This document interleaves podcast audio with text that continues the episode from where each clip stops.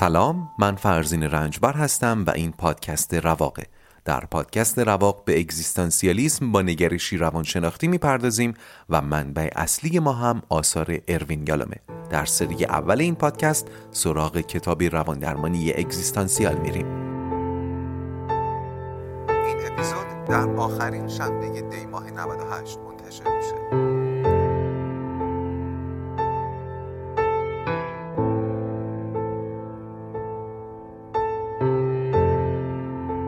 خوش اومدید به اپیزود 32 از پادکست رواق. در اپیزود قبل به انواع تصمیم و نقش آگاهی و تعقل در اونها پرداختیم و در اپیزود 32 دنبال جواب این سوالیم که چرا تصمیم گرفتن سخته؟ یالا میگه وقتی این بخش رو می نوشتم تصاویر بسیاری از مراجعانم پیش چشمم عبور می کرد و باز به یاد می آوردم که تقریبا همشون به نحوی با مقوله تصمیم دست به گریبان بودن.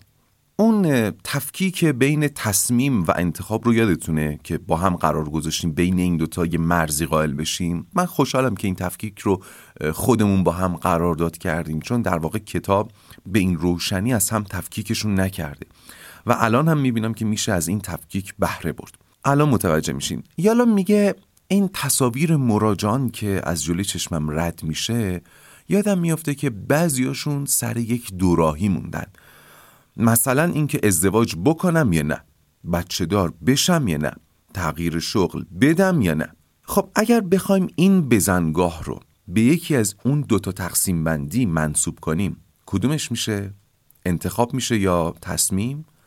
انتخاب میشه دیگه نمی‌تونه مثلا بین مجرد موندن و تعهل یکی رو انتخاب کنه نمی‌تونه بین این شغل و شغل دیگه یکی رو انتخاب کنه. جا افتاد؟ بعد میگه بعضی هم هستن که مثلا می‌دونن باید چیکار کنن. اصلا مشخص چیکار باید کرد. اما در به عمل رسوندن اون آگاهی دشواری دارن. مثلا ترک اعتیاد. خب طبیعتا طرف می‌دونه باید ترک کنه.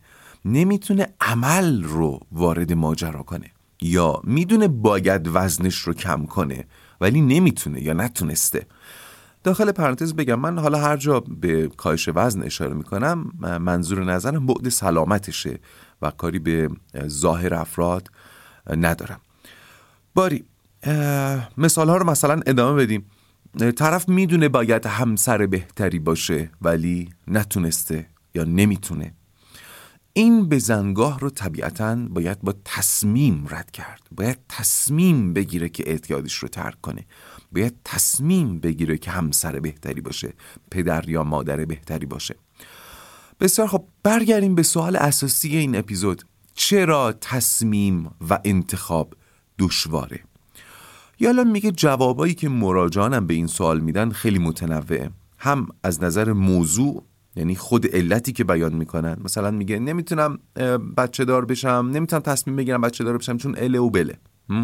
هم؟ این اله بله هاشون خیلی متنوعه و هم از نظر عمق یعنی تحلیلی که خود یالوم روی این جواب ها یا واقعیت درونیشون انجام میده این تحلیل ها هم خیلی می‌تونه متنوع باشه. میگم بعضی از دلایل روشن و واضحن. مثلا میگه که نمی‌تونم بچه دار بشم چون از آیندهش مطمئن نیستم در شرایط کنونی. خیلی روشن داره حرف می‌زنه. یا مثلا میگه دوست دارم بچه دار بشم چون فکر می‌کنم اینطوری زندگی معنادارتر میشه. دلیل واضحی داره ارائه میده. بعضی از دلایل ناخداگاهن یعنی ممکنه خود طرف بهشون واقف نباشه. ولی خب روانکاو تقریبا به راحتی می‌تونه اونها رو کشف بکنه. اما بعضی از اینها هم هستن که در ژرفترین خفایای نهاد آدمی ریشه دارن که حتی برای برخی روان درمانگران هم به راحتی مکشوف نمیشه. حالا می‌خوایم بریم تا با مهمترین و پربسامدترین دلایل پرهیز از تصمیم و انتخاب آشنا بشیم. دلایلی که پاسخ این سوالند. چرا تصمیم و انتخاب سخته؟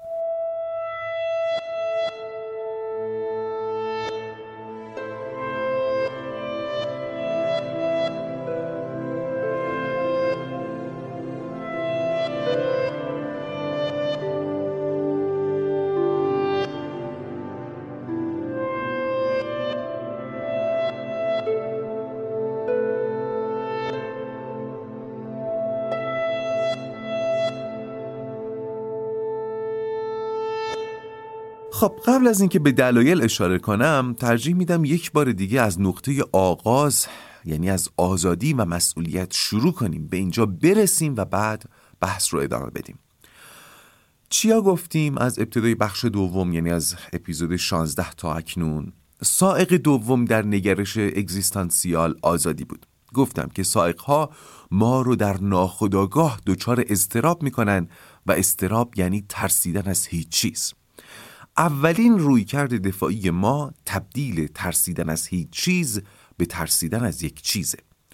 آزادی چی با خودش داره؟ مسئولیت. و چه انتخاب خوبی برای ترسیدن. پس سازوکارهای دفاعی حول ترسیدن از مسئولیت شکل می‌گیرن و هدفشون اینه که با نپذیرفتن مسئولیت با انکار مسئولیت جابجایی مسئولیت یا جایگزین کردنش با چیزهای دیگه در واقع آزاد بودنمون رو به محاق بفرستن. استراب رو از بین ببرن و زندگی رو مثلا راحت تر کنن ولو به قیمت از بین رفتن اصالتش.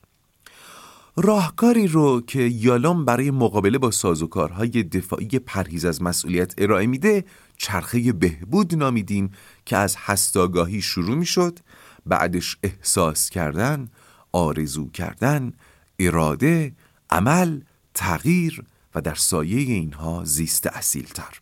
اما سازوکارهای دفاعی به این چرخه هم حمله می‌کردن قبلا به حملاتشون به پله های هستاگاهی و احساس و آرزو پرداختیم و حالا حملاتی که به پله اراده و عمل صورت می‌گیره.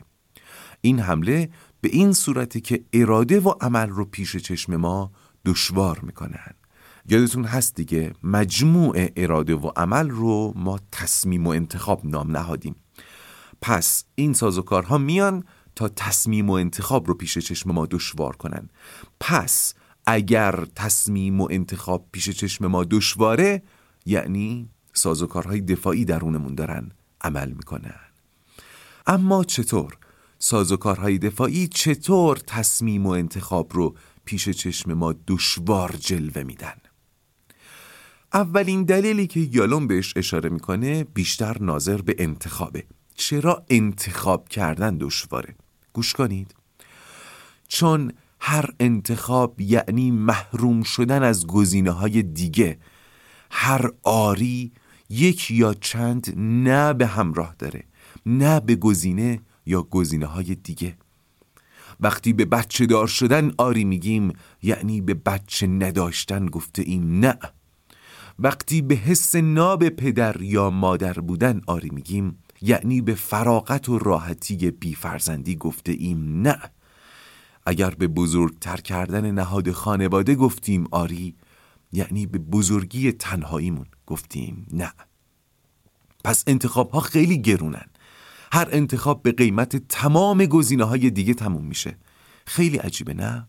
بذارید همین مثال بچه دار شدن رو ادامه بدیم. برای اینکه راه های در روی ذهنمون رو ببندیم فرض کنید یک خانم در سن چهل سالگی یعنی اواخر سن زادآوری گونه انسانی در این دوراهی قرار گرفته. بازم میگم فقط برای این در سن چهل سالگی انتخاب کردم که راه های در روی ذهنمون بسته بشه. وقتی ایشون هنوز بچه نداره دو تا امکان براش موجوده. یکی اینکه بی بچگی رو ادامه بده و دیگری اینکه بچه دار بشه. اما اگر انتخاب کرد که بچه دار بشه اون امکان دیگه خود به خود از بین میره. وقتی به اراده خودش بچه دار شد دیگه نمی‌تونه به اراده خودش بی بچه بشه. و اگر هم انتخاب کرد که بی بچگی رو ادامه بده طبق فرض ما امکان بچه دار شدن رو به زودی از دست خواهد داد. پس در ساحت ناخداگاه انتخاب از این بابت سخته که با انتخاب هر گزینه تمام گزینه های دیگر رو باید پیش پاش قربانی کنیم. یادتونه اول اپیزود گفتم که دلایلی که اشخاص برای فرار از تصمیم و انتخاب میارن اعماق متنوعی هم داره. بعضیاشون خداگاهن بعضیاشون ناخداگاهن و بعضیهاشون ریشه در اعماق بسیار عمیق دارن. در همین مثال بچه دار شدن بذارید اینو بررسی کنیم. این خانم که دربارش گفتم ممکنه خودش علت ناتوانیش در انتخاب کردن رو در ساحت خداگاه اینطور شهر بده. خب من هم بچه دوست دارم هم نگران آیندهشم. هم دوست دارم زندگیم هدفمندتر بشه هم اینکه خب هزینه های بچه دار شدن خیلی بالاست. هم زندگی رو از یک نواختی در میاره هم آزادی های منو سلب می‌کنه. می‌بینید می‌تونه ده ها دلیل له و علیه بچه دار شدن بیاره و نشون بده اینکه نمی‌تونه انتخاب کنه به خاطر شرایط بیرونیه.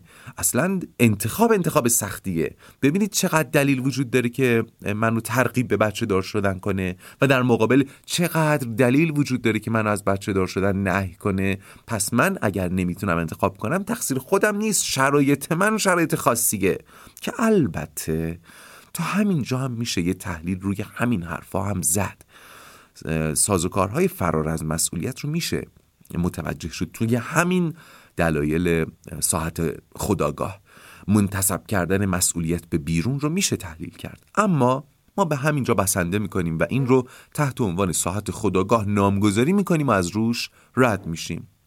اما در ساعت ناخداگاه ما الان می‌دونیم که این قربانی کردن گزینه های دیگه به پای انتخاب نهایی به احتمال زیاد فشار محکمتر و زور بیشتری داره و تأثیرش در بیعمل موندن این خانوم بیشتره. هر انتخاب یعنی نگفتن به باقی گزینه ها هر گزینه رو که انتخاب کنه گزینه های دیگه برای همیشه از بین میره. حالا توی این مورد فقط دو تا گزینه پیش روی ایشونه. ولی در بسیاری از موارد زندگی ما گزینه ها متعددن و با انتخاب یک گزینه چندین و چند گزینه رو باید قربانی کنیم. این شد ساحت ناخداگاه ماجرا. خیلی همون دیگه متوجه این ساحت از ماجرا نیستیم. اینجا پای سازوکار دفاعی پرهیز از انتخاب میاد وسط. یعنی فرد با انتخاب نکردن بین گزینه های موجود گوش کنید قاعده بازی و قاعده زندگی رو نادیده می‌گیره. مثالی که خود یالوم میاره اینه که یه نفر توی یه جاده داره حرکت می‌کنه به یه دوراهی می‌رسه و نمی‌دونه از کدوم راه بره. اونقدر صبر می‌کنه تا بلکه این دوتا راه دوباره بر هم منطبق بشن و اون مجبور نباشه انتخاب کنه. می‌گفتم سازوکار دفاعی پرهیز از انتخاب یعنی نپذیرفتن قواعد بازی زندگی. قافل از اینکه زندگی اصلا براش اهمیتی نداره که ما قاعده بازیشو قبول داریم یا نه. فرض کنید حالا مثالی که می‌زنم خیلی منطبق نیست بر آنچه که دارم میگم ولی فکر کنم به روشن شدن ذهنتون کمک کنه. فرض کنید توی یه بازی فوتبال داور یه پنالتی برای یه تیم می‌گیره. تمام بازیکنان تیم قربانی اگر بیان اعتراض کنن باز هم فایده ای نداره. آقا پنالتی گرفته شده و این قانون فوتباله. حالا فرض کنید تمام بازیکنها به نشانی اعتراض بگن ما اصلا این داور رو قبول نداریم و زمین رو ترک می‌کنیم. آیا فوتبال روح فوتبال اهمیتی میده؟ نه. نهایتش اینه که بازی رو سه اعلام می‌کنن. تیم جریمه مالی میشه و فوتبال همچنان با همون قوانین و همون ذات به کار خودش ادامه میده. زندگی هم با ما همین کار می‌کنه. اگر به قاعده بازی زندگی وقع نگذاریم و از بین گزینه های پیش رومون هیچ کدوم رو انتخاب نکنیم درسته که موقتا از استراب ناشی از انتخاب و نگفتن به گزینه های دیگه فرار کردیم. اما زندگی خودش برامون تصمیم می‌گیره و تصمیمی که می‌گیره قطعا از تمام گزینه های پیش رو بدتره. مثال جا افتاد؟ اما حالا بیایید به ساحت ژرفتر بریم. به اعماق عمیقتری پای بنهیم که ریشه های ترس ها و استراب هامون اونجا به هم می‌رسن و در هم میتنن.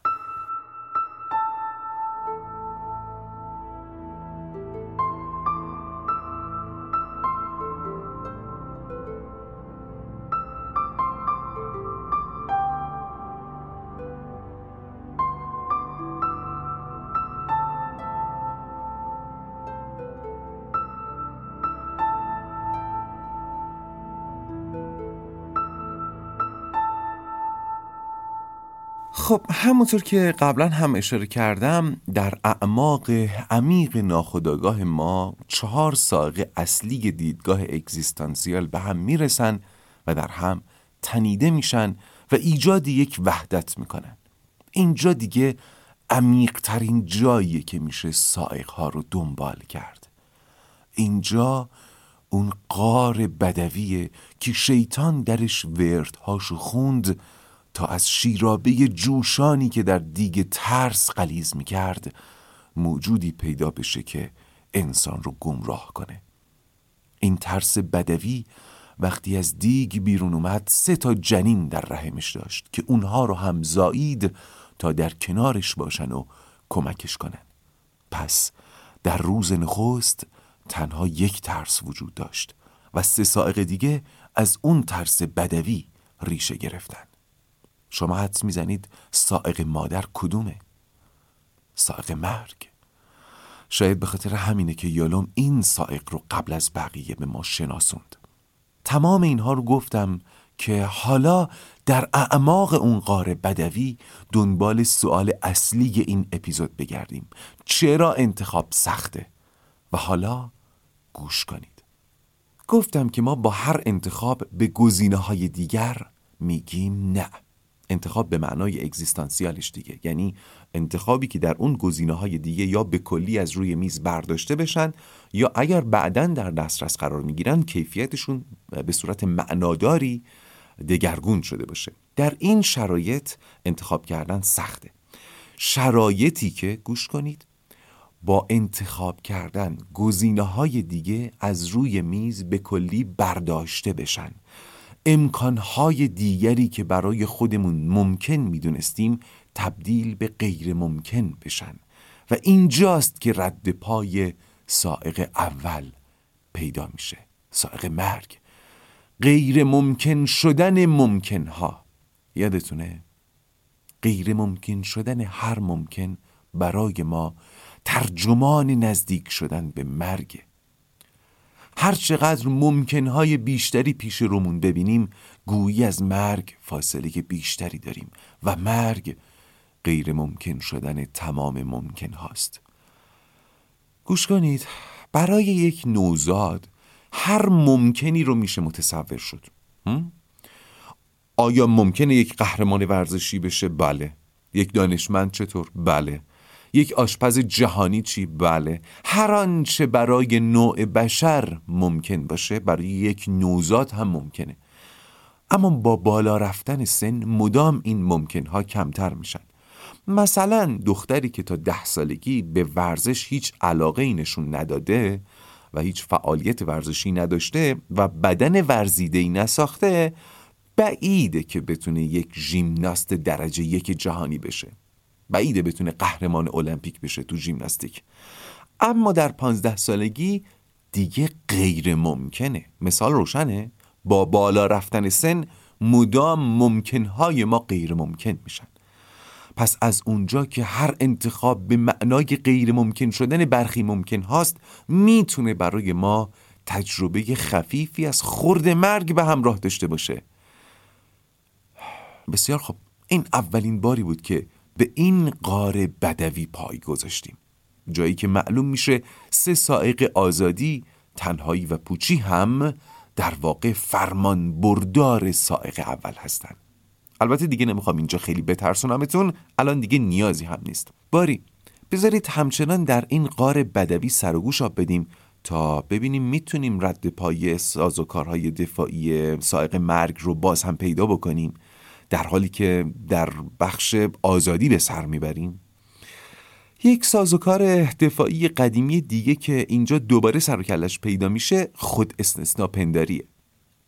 یالام خیلی گذرا البته بهش اشاره می‌کنه. منم چون فکر می‌کنم دیگه این مفاهیم براتون جو افتاده خیلی وسواس به خرج نمیدم.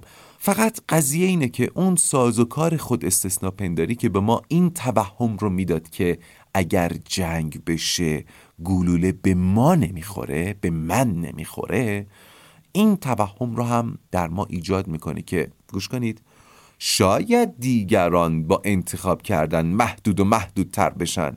ممکن هاشون یکی پس از دیگری غیر ممکن بشه. اما من نه من محدود نیستم. من مثل بقیه نیستم. ولی در بزنگاهی که پای انتخاب وسط میاد ناخداگاه ما از روزنه این انتخاب به جهان پس از انتخاب نگاه می‌کنه و می‌بینه که ای بابا مثل اینکه راستی راستی بعد از این انتخاب یه سری ممکنها غیر ممکن میشن. حتی برای من. مگه من گل سرسبد هستی نبودم؟ نکنه منم استثنا نیستم. پس در آستانی انتخاب سازوکار خود پنداری متزلزل میشه و استراب سراغ آدم میاد. بعدش چی میشه؟ سازوکار دفاعی پرهیز از انتخاب میره به کمک خود پنداری و نمی‌ذاره از دریچه چشمی به جهان پس از انتخاب نگاه کنه. جلو چشش رو می‌گیره. میگه نگاه نکن حالا. چقدر هوای همون دارن. در جنبندی این بخش مشخصا نظر یالوم اینه که زیست اصیل در گرو انتخاب کردنه.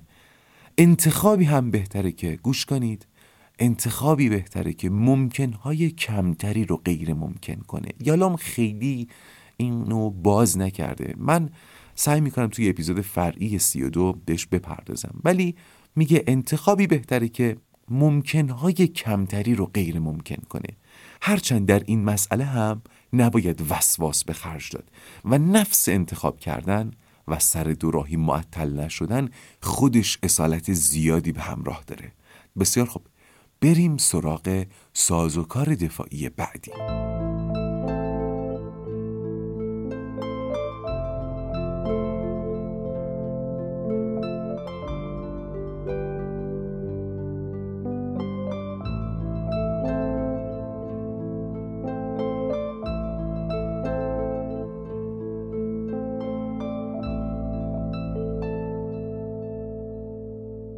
در اپیزود 16 با عنوان قلم در دست توست درباره جهان برساخته شخصی یا ذهنی صحبت شد. اینکه جهانی که هر یک از ما در اون زندگی می‌کنیم بنا به نظر برخی فلاسفه به تمامی ساخته و برساخته ذهن ماست یا به تعبیری برساخته تجربیات ماست. مثال بارزی هم که می‌زنن مثال سگ دیگه. مثلا سگ در نگاه یک مسلمان معتقد در نگاه یک مسیحی اروپایی یا در نگاه یک چوپان تفاوت‌های زیادی دارند. به قول فلاسفه ابژه که یکیه سگ. پس این تفاوت از کجا میاد؟ از جهان ورساخته ذهنی. مسلمان این رو یک موجود مخلوق خدا می‌دونه که به هر حال باید ازش پرهیز کنه نباید لمسش کنه نباید خیلی بهش نزدیک بشه. یک مسیحی اروپایی اون رو عضوی از خانوادهش می‌دونه. و یک چوپان او رو حافظ اموالش می‌دونه که مثلا در کودکی برادر کوچکش رو هم از دست گرگ ها نجات داده. پس ذهن ما و تجربیات ماست که معانی رو می‌سازن. معانی. و جهان چیست به جز معانی؟ و اگر ما با تجربیاتمون معانی رو خلق می‌کنیم در واقع داریم جهان رو خلق می‌کنیم. در واقع نشون میدیم خالق جهان هستیم. ما این رو این خلق کردن و این خالق جهان بودن رو تعبیر کردیم به در دست داشتن قلم آفرینش. و این در دست داشتن قلم آفرینش رو نهایت معنای آزادی دونستیم. و آزادی هم به همراه خودش استراب میاره دیگه. جا افتاد تا اینجا براتون این مروری که کردم. این مقدمه رو داشته باشیم ما الان دنبال پاسخ این سال هستیم که چرا تصمیم و انتخاب دشوار است. تمام این مقدمه رو گفتم که بگم در آستانه تصمیم یا انتخاب این قلم به دستی یادآوری میشه. این قلم به دستی جلوی چشممون آورده میشه. یادمون میفته که قلم در دست ماست. چون تصمیم و انتخاب در ساختن اون جهان برساخته شخصی ما در شکلگیری تجربیات ما نقش اساسی دارن. در آستانه تصمیم و انتخاب یهو می‌بینیم که ای بابا انگار راستی راستی قلم در دست ماست. یهو آزادی اگزیستانسیال بهمون یادآوری میشه و استراب ملازمش از پشت سر برامون دست تکون میده و تازه این تمام ماجرا هم نیست.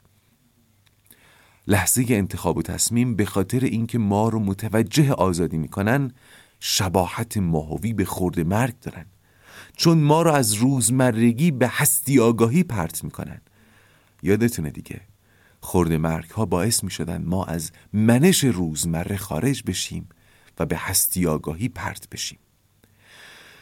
یادتون باشه ما هنوز در اون قار بدوی هستیم و داریم تأثیرات سائق اول رو در پرهیز از تصمیم و انتخاب بررسی می‌کنیم.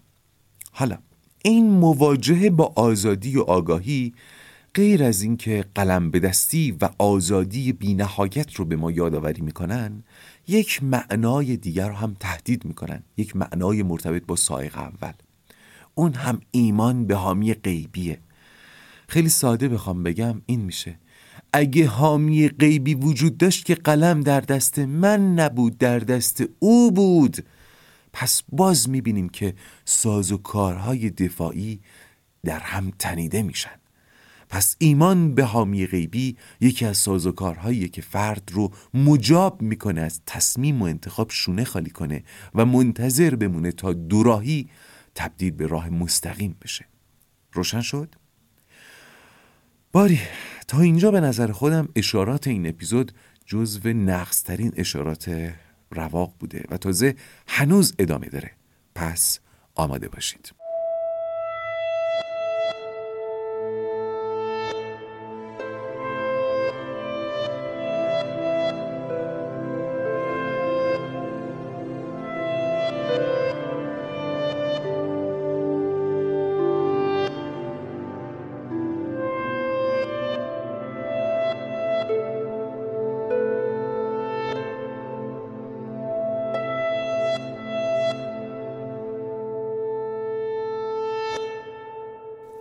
همچنان دنبال جواب این سوالیم که چرا تصمیم و انتخاب سخته؟ اولین جوابی که دادیم یعنی پرهیز از غیر ممکن شدن ممکنها بیشتر ناظر به انتخاب بود. تفاوت انتخاب و تصمیم را هم که باید مدام ملتفتش باشید. دومین جوابی که دادیم چی بود؟ اینکه با انتخاب و تصمیم قلم سرنوشت رو در دست خودمون می‌بینیم و استراب آزادی سراغمون میاد. این جواب دوم مربوط به هر دو حالت تصمیم و انتخاب بود. و حالا جواب سوم که بیشتر ناظر به تصمیمه. چرا تصمیم دشواره؟ بریم سراغ پاسخ به این سال در اپیزودهای قبل اشارات زیادی به تکانه و ارتباطش با اراده داشتیم. اینکه نخستین بارقه های اراده از تکانه ها سرچشمه می‌گیره و جامعه پذیری یعنی تبدیل تکانه به اراده خداگاه اینا رو یادتونه دیگه. این تبدیل توسط والد یا حالا بالغ قالب در زندگی کودک صورت می‌گیره. پدر مادر برادر خواهرای بزرگتر. و راه صحیحش هم اینه که کودک بفهمه با جایگزین کردن اراده به جای تکانه پذیرفتنی تر میشه. بیشتر دوست داشته میشه و زیست عاطفی غنیتری برخوردار خواهد بود. اما عمدتا در این مسیر والدین اشتباهاتی هم می‌کنن که قبلا بهش اشاره کردم. مثلا شرطی کردن بچه سرکوب تکانه و چیزی که الان می‌خوایم بهش بپردازیم یعنی تزریق احساس گناه در ازای تکانه. من مجبورم اینجا رو با مثال ساده بیان کنم. ولی شما اگر پدر مادری هستید که فرزند نوباوه دارید باز لازمی که این مفاهیم رو جداگانه و با دقت و وسواس بیشتری دنبال کنید و آنچه که من اینجا میگم قرار نیست راهگشا و راهنمای شما باشه. فرض کنید مادری هر بار که بچهش تکانه ای عمل می‌کنه مثلا جیغ می‌زنه بهش بگه دیگه دوستت ندارم. یا مثلا بچه یه چیزی رو به زور می‌خواد مادره بهش میده ولی میگه دیگه باید قهرم و خلاصه بچه هر تکانه ای که نشون بده مادر عکس عملی انجام بده که احساس گناه رو به بچه تزریق کنه قبلا چی گفتم؟ چون در آینده به هر حال اراده جایگزین تکانه میشه این احساس گناه نسبت به تکانه در گذار تکانه به اراده از بین نمیره و با اراده همراه میشه. این می‌تونه یکی از دلایل دشواری تصمیم باشه. روشن شد؟ باز توضیح بدم.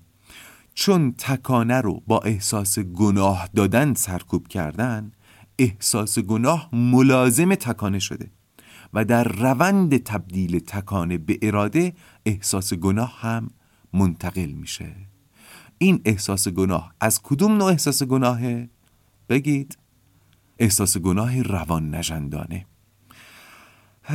این مورد که الان بررسی کردیم در واقع به معنای واقعی یک روان نجندی شناخته شده است که ممکنه مثلا حالا من در خودم سراغ نداشته باشم شما در خودتون سراغ نداشته باشید ولی بدونید که از اون انواع روان نجندی شناسنامه داره. از اونایی که روان درمانگرا چشم بستم تشخیصش میدن. خیلی بسامت داره در مراجعان به روان درمانی. این افراد در بزرگسالی هنگام تصمیم گیری احساس ناخوشایندی رو تجربه می کنند که ریشه در ترس از جدایی و احساس گناه ناشی از ایستادن در مقابل فرد قالب زندگی داره. هر بار که می‌خوان تصمیم بگیرن احساس می‌کنن جلوی پدر و مادرشون می‌خوان واسن خب این هم از احساس گناه روان نجندانه و سنگی که پیش پای تصمیم میندازه. ببینم انتظار ندارید که این بحث اینجا تموم بشه ها؟ چون تموم نشده. اینجا لازمه باز هم ژرفکاوی کنیم و باز بریم سراغ اون قار بدوی. بذارید من اینجا یه مثال ساده شده بزنم که درش هر سه ساحت خداگاه و ناخداگاه و بدوی رو ببینیم بعد میریم سراغ نمونه بالینی یالوم. باز تاکید کنم دنبال این سوالیم که چرا تصمیم سخته. فرض کنید دوستی دارید که در شغلی مشغوله برای مثلا ده سال. که علاقه ای بهش نداره.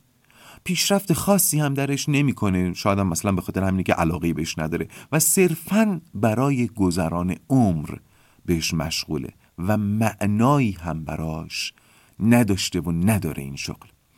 از طرفی به علاقه و استعدادش در یک کار دیگه چنان ایمان دارید که مطمئنید اگر این شغلش رو ول کنه ازش بیاد بیرون. و بره دنبال علاقه و استعدادش قطعا موفق میشه قطعا خوشحالتر خواهد بود و پیشرفت می‌کنه. فرض رو متوجه شدین؟ باری بالاخره یه روز میشینید بهش میگید فلانی تو چرا این کار رو ول نمی کنی بری دنبال علاقه و استعدادت؟ من مطمئنم اونطوری خوشبختتر خواهی بود. حالا در ساحت خداگاه ممکنه چنین جوابهایی بشنوید. ای آقا علاقه رو بذار در کوزه آبشو بخور. این یعنی انکار. یا مثلا اینکه بابا این کار دل خوش می‌خواد. یا سرمایه اولیش رو تو میدی؟ یا بابا من منتظرم این چند سالم بگذره بازنشستشم تو میگی بیا از صفر شروع کن. یا منتظرم وقتش پیش بیاد. می‌بینید؟ در حالت خداگاه از تصمیم اینطوری پرهیز می‌کنه. در ساحت ناخداگاه گفتم احتمال داره تصمیم گرفتن براش احساس گناه نوع دوم رو به همراه بیاره و خودش متوجه نباشه. مثلا به این شکل که پدر و مادرش دوست داشتن این شغل رو داشته باشه و بیرون اومدن از این شغل ممکنه بهش حس جدا افتادگی بده. حس اینو بده که جلوی پدر مادرش ایستاده. تو روشون قرار گرفته. مثلا توی بعضی مشاغل حدس می‌زنم که اینطور باشه. پدر و مادر هر دو یک شغل به تعبیر عامه آبرومند دارن و ممکنه بچه ها رو هم از راه های غیر مستقیم مجبور کنن که همون شغل رو انتخاب کنن. و یکی از این راه های غیر مستقیم می‌تونه همین احساس گناه دادن باشه. پس در ساحت ناخودآگاه که این دوستمون خودش به زبون نمیاره بیرون اومدن از این شغل ممکنه براش به معنای تو روی پدر و مادر ایستادن باشه. ناامید کردن پدر آرزوی مادر رو کور کردن. روشن شد؟ اما در اعماق عمیقتر پای احساس گناه نوع سوم وسط میاد.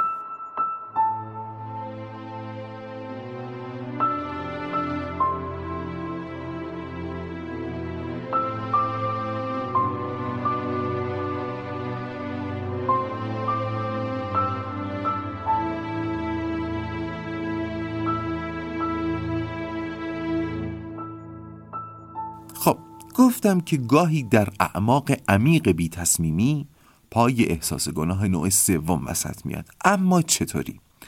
بذارید اون مثال خودمون اون دوستمون که از شغلش راضی نیست رو بعدا ادامه بدیم و فعلا شما رو با مورد بالینی خود یالوم آشنا کنم. بانی زنی 48 سال است که قبلا هم به ماجراهاش اشاره کرده بودیم ولی الان نیازی نیست یادتون بیاد. ولی اگر یادتونه برام پیام بذارید که بفهمم کدوم رواقی ها حافظه بهتری دارن و بگید که چی دربارش گفته بودم. باری بانی یه بیماری داره که باعث گرفتگی های رگ ها و موی هاش میشه و اگر درست ازش مراقبت نشه فعالیت های روزمرش رو هم کم کم مختل می‌کنه و حتی ممکنه مجبور به قطع عضو بشه. بانی سالها بود که به این بیماری مبتلا بود و به گفته پزشکان سیگار سم مهلکی برای مبتلایان به این بیماری محسوب می‌شد. اما بانی به سیگار کشیدنش ادامه می‌داد و طبیعتا روند بیماریش تسریع می‌شد. ده سال قبل شوهرش که آدم فعال و اهل طبیعت و گشت و گذاری بود یه روز نشست جلوش و گفت ببین باید بین من و این عادت زشتت یکی رو انتخاب کنی. بانی وقتی اینا رو پیش یالوم تعریف می‌کرد به این عادت زشت خیلی معکد اشاره می‌کرد ناراحتش می‌کرد وقتی شوهرش بهش می‌گفت این عادت زشتت به جای سیگار کشیدن می‌گفت عادت زشتت خلاصه بهش گفت بین من و این عادت زشتت باید یکی رو انتخاب کنی چون من بین بانی زمینگیر و زندگی پرشور و حرارتی که می‌خوام قطعا دومی رو انتخاب می‌کنم بانی چی کار کرد؟ آیا سیگارش رو ترک کرد؟ نه. نتونست تصمیم بگیره. قبلا گفتم دیگه تصمیم صرفا با عمل معنا میشه. یعنی اگر بگیم من تصمیمم رو گرفتم ولی هنوز عملیش نکردم این معنی نداره این غلطه. این تصمیمم از اون کلماست که بین معنای رایجش و مراد روانشناختیش تفاوت وجود داره. ما وقتی میگیم تصمیم همراه با عمله. می‌گفتم بانی نتونست تصمیم بگیره ولی همسرش تونست و ترکش کرد. از اون روز تا حالا ده سال میگذشت و بانی هنوز سیگار می‌کشید و سلامتش هم بیشتر و بیشتر تهدید می‌شد. پیش یالوم اومده بود تا کمک بگیره و قبل از این هم انواع و اقسام شیوه های درمان رو امتحان کرده بود ولی خبری از تصمیم نبود. چرا؟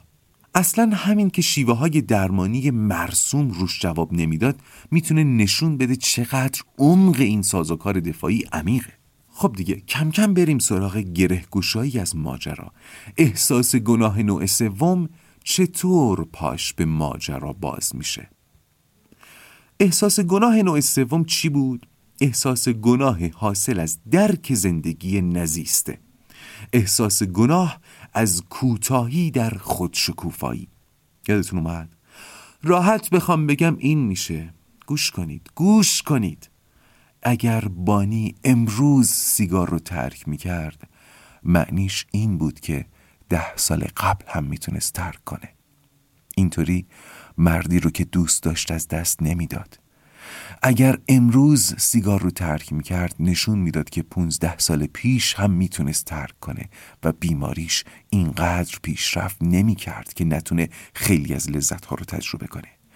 اگر بانی امروز سیگارش رو ترک می‌کرد می ترسید که زیر بهمن عظیمی از احساس گناه نوع سوم مدفون بشه.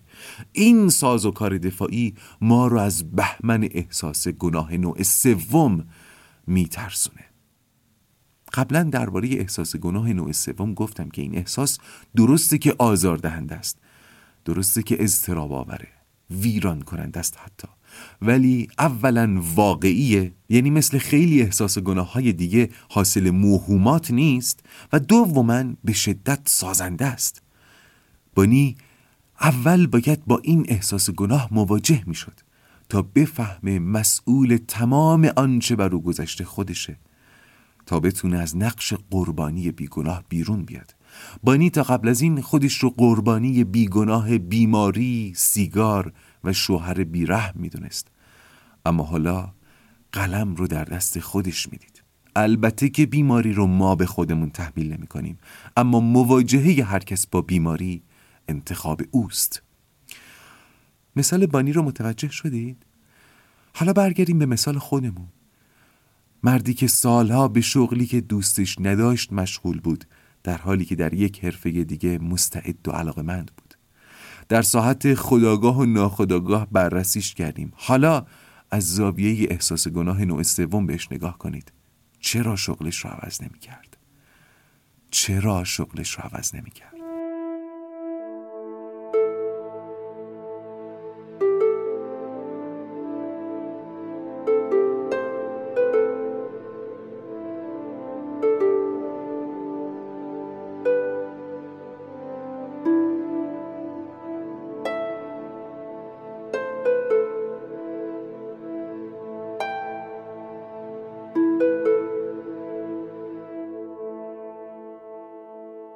قبل از اینکه این اپیزود رو به پایان ببرم لازم اینو بگم که برای موسیقی پایان این اپیزود چند تا قطعه رو در نظر داشتم. اولا هیچ کدوم دقیقا اونی که می‌خواستم نبودن ولی نزدیکترینشون به معنای مد نظر من خیلی غمگین بود خیلی دردآور بود و ترجیح دادم که توی این روزها یعنی روزهای پایانی دی ماه 98 دیگه من کام شما رو تلختر از این که هست نکنم. یکی دیگه از قطعاتی هم که می‌تونستم انتخاب کنم برای پایان این اپیزود خب خیلی شاد بود ولی احساس کردم اونم با نوای روحی این روزهامون هماهنگ نیست. توی همین گیرودار بودم که چیز عجیبی به چشمم خورد. استاد شمس لنگرودی رو احتمالا خیلیاتون می‌شناسید. شاعر و ادبیات پژوه خوب کشورمون که من بهشون ارادت زیادی دارم و به نظرم چهار جلدی تاریخ تحلیلی شعر نو اثر ایشون به تنهایی جایگاه ایشون رو در ادبیات ایران نشون میده. حتما می‌دونید که ایشون فیلم هم بازی کرده که در نوع خودش کار جالب و یه جورایی خلاف عرفی بود دیگه. فیلم احتمال باران اسیدی. ولی چند روز پیش این شگفتی و خلاف عرفی برای من خیلی بیشتر شد. زمانی که دیدم ایشون یک آهنگ منتشر کردن اول باورم نشد. فکر کردم ترانش مثلا مال ایشونه. بعد دیدم نه خودشون خوندن. حتی ملودی رو هم خودشون ساختن. متوجه هستین دارم به چی اشاره می‌کنم؟ خلاف عرفی منظورم چیه؟ اینکه یک استاد ادبیات بیاد یک آهنگ بخونه. اون هم در سن شاید نزدیک به هفتاد سالگی. الان مطمئن نیستم ولی فکر می‌کنم همین حدود باشه. چند روز بعد بخشی از مصاحبه ایشون درباره این ترانه رو خوندم و دیدم که صحبتشون به کلیت معنای رواق ارتباط نزدیک و تنگاتنگی داره و از سوی دیگر محتوای ترانه هم با حال هوای این روزهای ما قرابت داره. اگر سالهای سال بعد این اپیزود رو میشنوید بدونید که ما در آبان، آذر و دیگه 98 حالمون خوب نبود. و اپیزود سی و دوم بابت همین حال بد با یک هفته تأخیر منتشر شد.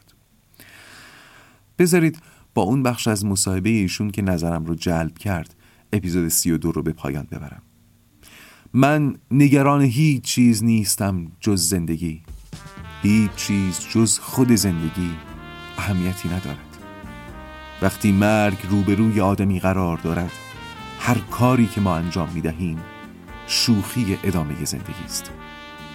و این بخش رو هم خودم اضافه می‌کنم. دریق و افسوس از زندگی هایی که این روزها ناتمام بود. بذارید این پایان اپیزود سی و دو از پادکست رواق باشه و حالا بدرود. دیگر از این سخنها چیزی ندارم جز مشت حرفی دیگر از خاطراتم چیزی نمونده جز لک برفی پشت پیراهن این سرباز تنها قلبی نمانده. جنرال در جنگ کوری در قلب سردش تیری نشانده. پشت پیراهن این سرباز تنها رد ریال است. زیر این کهکشان ها تیاره و ما بوی زوال است.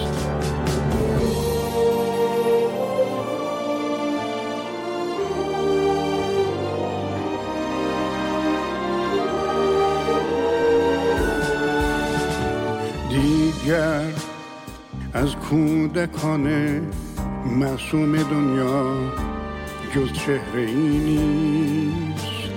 آیا فردای دنیا چون سکی از شکل سوال است؟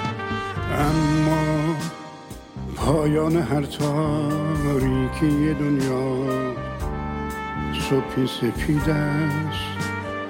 قلبت محکم نگهدار آنجا سرای گرم امید اما پایان هر تاریکی دنیا صبحی سفید است. قلبت محکم نگهدار آنجا سرای گرم امید است.